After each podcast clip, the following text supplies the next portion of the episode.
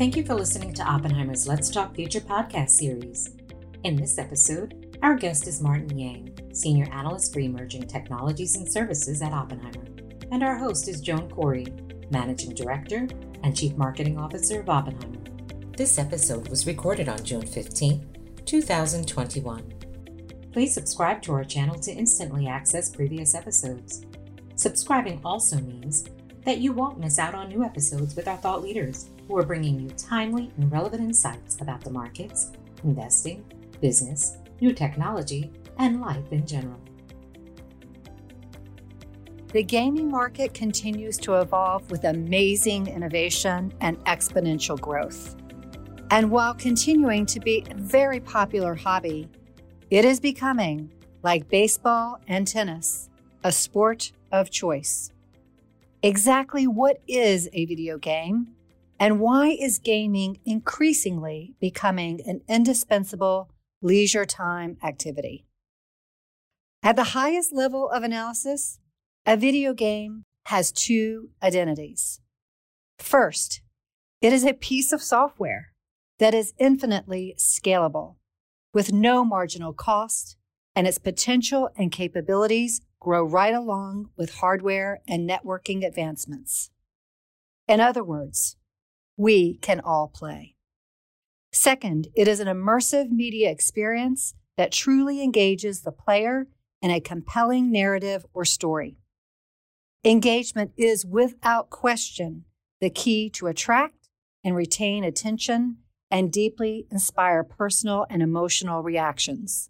By Oppenheimer's estimates, the global video game player base is over 2.5 billion strong and growing. Joining me today is Martin Yang, a senior analyst for emerging technologies and services.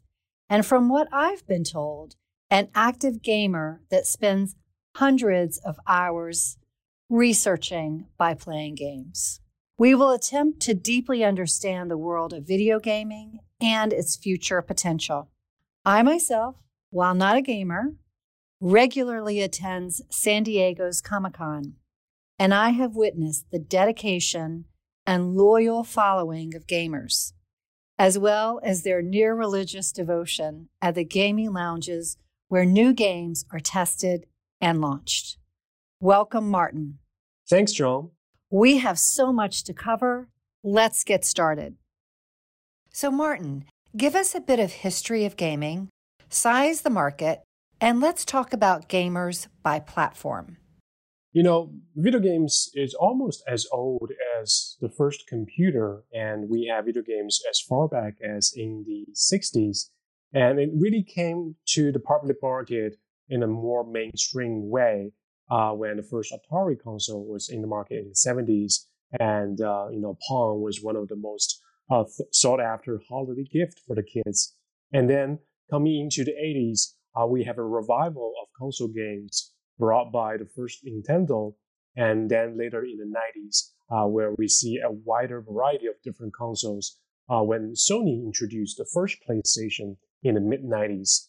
And in the 2000s, we have you know, Xbox uh, the newer generation of consoles all came together where contributed to a dramatic increase in the market growth. Uh, in the past 10 years, the biggest theme or the growth driver for the game market is really mobile platforms, where we saw, uh, you know, in the past 10 years, the overall gaming market growing eightfold from 20 billion in 2010 to almost 160 billion in 2020. Um, so right now, mobile gaming is roughly half of the market of that 160 billion. And then console and PC shares the rest equally. Interesting. So games go all the way back to the 70s. That's remarkable. With social engagement such a part of how we live and play, it makes sense that games move to another platform, another way to play.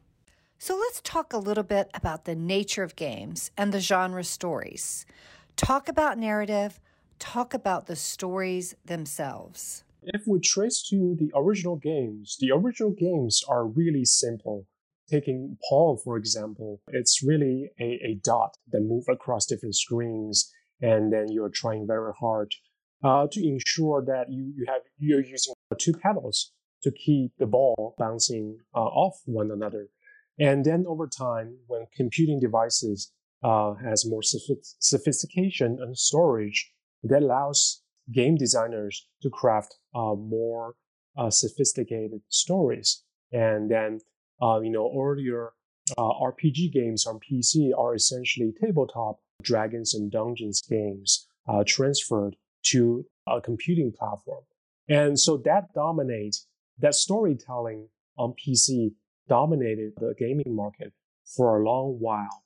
And now, uh, because the uh, rapid adoption of mobile devices, and now we're seeing the return of more simple games where people can pick up their phone, play for a few seconds, and put back their phone. More games that the market calls hyper casual games that are similar in format to the original Pong game. So the market really had returned a full circle there. Uh, but at the same time, we do see high-end games continue the trajectory of crafting uh, increasingly sophisticated and well refined. So that's interesting. So games went from simple to more complex, different kinds of platforms, and of course, the rise of mobile phones made that possible. So that brings us to a key trend that you and I were talking about, which is user generated content. Can you explain this trend and tell us what the future may look like? Before we talk about user generated trend, we have to talk about what kind of experience the conventional video games provide to players. You know, when we think about a typical video game, an RPG game, or a role playing game, for instance, it's a well crafted story that led the player through the experience of the in game character. For instance, it could be a knight on a quest to slay the dragon so the player doesn't really have the freedom to craft his or her own story. So in those scenarios, they are following the lead and the designs by the game developer to go over a story of some other person. And when we have a more sophisticated hardware, and now we can enable a more user generated content in the sense that a player can craft its own story, determining what's in a game and how the physics in the game operates. And those are games, popular games like Minecraft, uh, Fortnite, or even Roblox. And those games, because they have a wider variety of potential for games to craft their own experience, that kickstarts a virtuous cycle where more players join the game, craft their own experience, and the diversity of the experience attract more players into those games. So that becomes uh, not only a a very diversified gaming platform, but also becomes a social hub for players of similar interests. The games become immersive and social. Everyone gets to play in the way that they would like.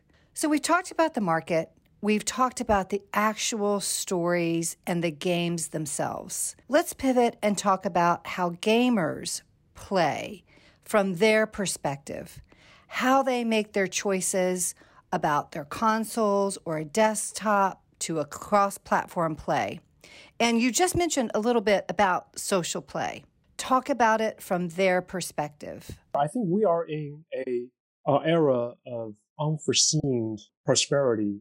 The kind of devices we have and the kind of devices that are capable of playing games. So for any average gamer, uh, we have the options of playing on the phone or our smart TVs on the consoles, PCs, and you know a variety of the different digital devices. What becomes more important is really connecting different players across different devices, and that's why uh, cross-platform play becomes one of the overarching theme in more recent years. Uh, because for some, they will be able to join their friends on the console and PC and stay together and play together. Um, that kind of ties into the other theme where video games are becoming social hubs and social hangouts, where the objective of playing game is not only winning, but also socializing with your friends. And in that way, a person on the phone, on the go, can still stay in the same virtual social space with their friends at home who are on consoles or PCs. So that becomes a very uh, new trend uh, for a lot of players. And that actually became a driver for the expansion of the market because now there are more ways to stay together in games. Speaking of the expansion of the market, I know there's a debate about this in the industry, and perhaps one of the most overused phrases today is to create a quote, Netflix like service. Can you walk us through the debate and what exactly subscription means and what does moving to the cloud look like? I think there are two layers to the debate. The first layer is there a way to support a all you can play platform for video games in a sense like a Netflix you pay $10 a month you can consume all the movie and TV content you want and a similar platform for video games will be you spend 10 to $15 a month and then you can play all the games for as long as you can and uh, we have emergent services like Xbox Game Pass uh, that enable similar experiences. Uh, the key question is right now, Xbox Game Pass may not be uh, financially viable uh, if Xbox doesn't have the other part of the business to support Xbox Game Pass because it does require a lot of upfront investment to uh, have a very substantial library of games, unique content to attract subscribers to the platform. Um, so uh, you know, any anyone other than uh, the biggest players like Xbox and Sony are probably not doesn't have the financial incentive to make a Netflix-like subscription service for games. And the end goal is really to have a very large subscriber base so that their monthly fees can support ongoing investments in new gaming content. And another layer to the con- to the argument is the delivery of the content. You know, uh, when you think about Netflix again, uh, you open a browser on PC or mobile. When you open the app, uh, the content flows directly to you, and those are cloud streamed directly to our devices without the need to download any of the content beforehand. And for video games, a similar analogy will be cloud streaming of games. In those scenarios, uh, our very high-end computing device is no longer required to play the games, all you need is really good internet connection and a good display. Um, so that is a very you know long-term goal for most of the players. Even though we have emerging cloud streaming services, those are limited to very specific regions with good uh, data center support and internet connection. I do see that as the ultimate enabler of the market expansion for video games because then you're removing the final barriers to high quality video game content. You're no longer required to own very expensive hardware to access uh, high end gaming experience. So that really leads into a discussion about friction points. From a gamer's point of view, you just talked about how in a future state, a gamer might subscribe to a pass or service and then have the games automatically available. They wouldn't have to download them, which takes time, and they wouldn't have to worry about installing patches. So, talk to us about the friction points that are currently in play and how future services might address them. Indeed. So, I think there are two major points of friction for games right now. Number one is the requirement for high-end hardware and uh, those, you know, very compute heavy games with excellent graphic quality usually demands the latest uh, generation of uh, GPUs and CPUs, which we know is very, very hard to get, very expensive to get right now. And the other point of friction uh, is storage, where games, as they increase in sophistication, they demand a much larger storage space. I remember the first generation PlayStation or Xbox only have a storage capacity of 20 gigabytes. And now uh, that storage um, specification has increased to a thousand gigabytes or one terabyte. But you know, 10 years ago, 20 gigabytes may host 10, if not 20 games. And today, when we think about you know the latest generation Call of Duty, each games will demand you know 200 gigabytes. So even though you have a, a much bigger storage, uh, they may host fewer games because those newer games are so large. And those two friction points uh, can be solved completely by cloud gaming because the content are direct delivered from the cloud to your device. So all you need is really a very small storage placed locally uh, for cache. You no longer are required to have the latest GPUs or the largest hard disk to host those content. And so that, that means you're allowed to move around in between different places as long as you have the good connection for internet, as long as you have a d- display place you can access uh, the games. So, we talked earlier about the estimate of the gaming addressable market. The global video game player base is over 2.5 billion strong and growing. So, let's talk about future growth, and that means casual players and non gamers. How do you bring those cohorts into this addressable market? I think there are uh, multiple ways we can expand the addressable market. You know, the bulk of that 2.5 billion uh, players or active players are on mobile devices. Because when we break down to 2.5 billion, we probably have maybe close to 500 to 700 uh, players who are more of a console or PC player, and the rest are playing the games on mobile devices. And when we think about a typical mobile player, I think the demographic tends to skew more female, and uh, they could be a lot younger than a conventional PC or console player, with, which you know a typical profile will be an average uh, 35 year old male. Um, so those mobile players, as they get into games from mobile devices, they themselves are going through the transformation of mobile games as we speak. Uh, because mobile games before were very simple. Going back to the analogy of the original Pong game, you know, very simple and uh, unsophisticated in graphics and gameplay. And they are becoming more sophisticated and uh, we're providing the same gameplay experience similar to those offered by console and PCs. So those mobile players, you can see mobile devices as the induction or th- ceremony for those players where they, they get to experience uh, increasingly complex content where they, they might be drawn to uh, the high-end gaming experience that are only available to consoles and PCs now. So, ironically, I find this very interesting from a marketing point of view. Gaming has two aspects that music and movies don't have. The first one is in game spending, which is all about product placement and brands. And second, an open developer platform which encourages collaboration. Can you talk about how these two areas also help the growth case for this market? Yeah, comparing to you know more linear media format like music and TVs or movies, you know the interactive nature of games really allows the publishers and developers to monetize the game more substantially. Um, you know, you mentioned in-game spending, where you know in a Netflix model, I pay ten dollars a month and consume all the content I want, and the platform doesn't get more income beyond that monthly subscription fees. But if I were a Xbox Game Pass, um, I I got ten dollars a month subscription from users, and I get additional money as the players uh, spend on additional items inside of games, like a costume or cosmetic items in Fortnite or specialized gun in Call of Duty so those are additional upside uh, only games can provide when you think about the economics uh, for games.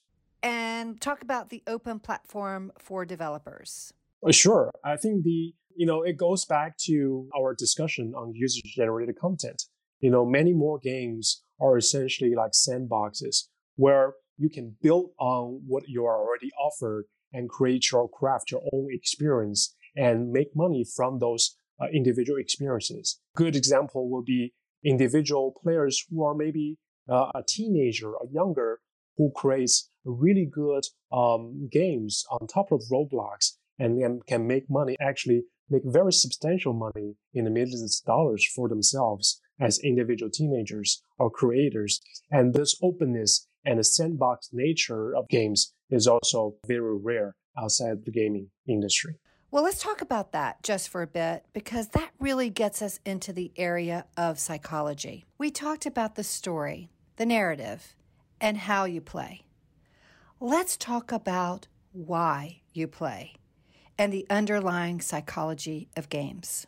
Games are constructed to build engagement, to build competition, to build emotional connection, that leads to more games and maybe even an in game purchase.